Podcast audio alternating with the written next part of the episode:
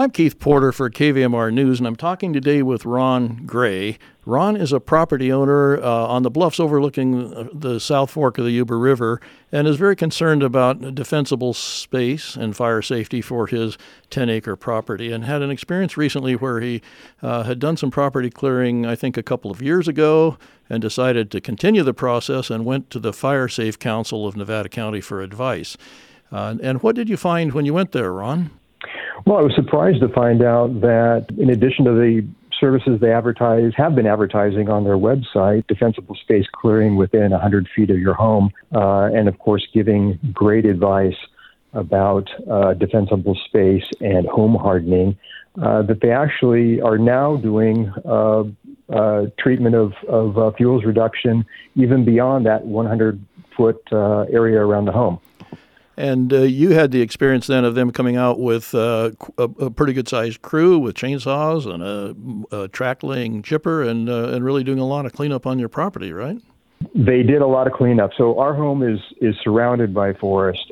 It's beautiful. We have Douglas fir, black oak, live oak, cedar, pine, madrone, big leaf maple, and even a few dogwoods.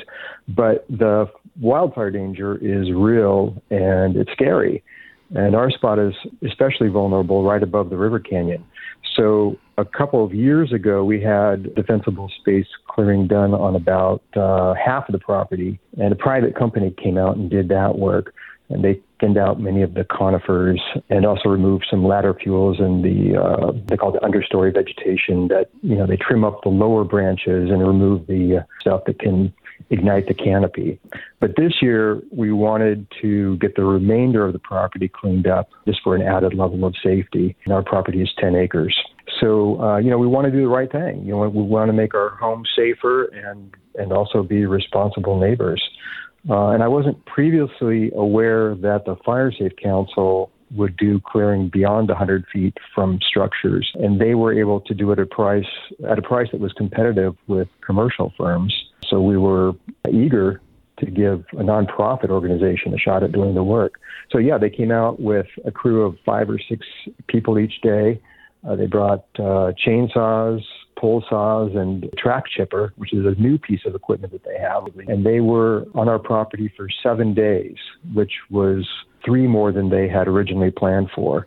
So they removed well over 150 conifers with diameters between 4 and 10 inches, with diameters of 4 to 10 inches. So some big trees. These are trees up to like 40 feet high that they took down. But they also took down many more of the smaller saplings, Keith, like you said, the undergrowth. And they did a really good job. And we were really grateful for the additional time that they put in. And they completed all but about 1.5 acres of the property, which is just under 10 acres. You sound like you're a satisfied customer. I mean, you're really happy with the work that they did and the end product. Yeah. I think we got our money's worth for sure, and I'm really glad that they're doing the work that they're doing.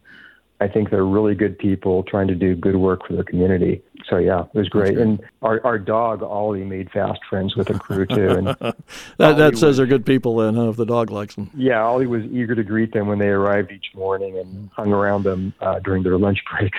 So as a property owner in a vulnerable space, how do you feel having the work done? I mean, does it give you a sense of relief?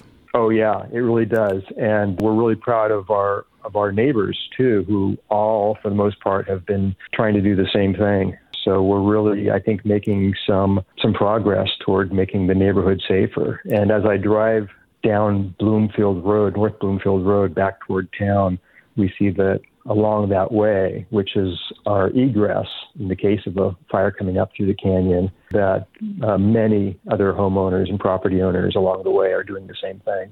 Oh, that's great.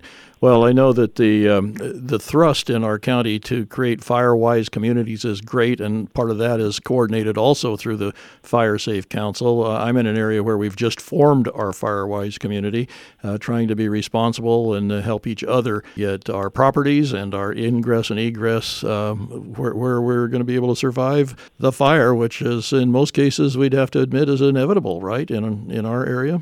Yeah, I mean, with climate change and generations of overgrown forest, it looks like it is inevitable. And we just hope that it doesn't get our home or our neighborhood, but, you know, we don't know when it'll happen and how bad it will be. And what we can do is make ourselves as ready as possible and feel like we've done the responsible thing. And all of that is coordinated through the Fire Safe Council of Nevada County, whether you're looking to form or have formed a fire-wise community, whether you'd like to get work done on your property for their kind of their standard defensible space clearing or even go beyond that, as Ron has done, clear more of his property. The place to contact is the Fire Safe Council of Nevada County, and you can reach them at rufiresafe.com or call them at 530-272-1122. And Ron Gray, whose property overlooking the South Fork of the Yuba River is now much safer due to the work that they've done for you, thank you very much for sharing your story with us today on KVMR News. My pleasure, Keith. Good talking to you.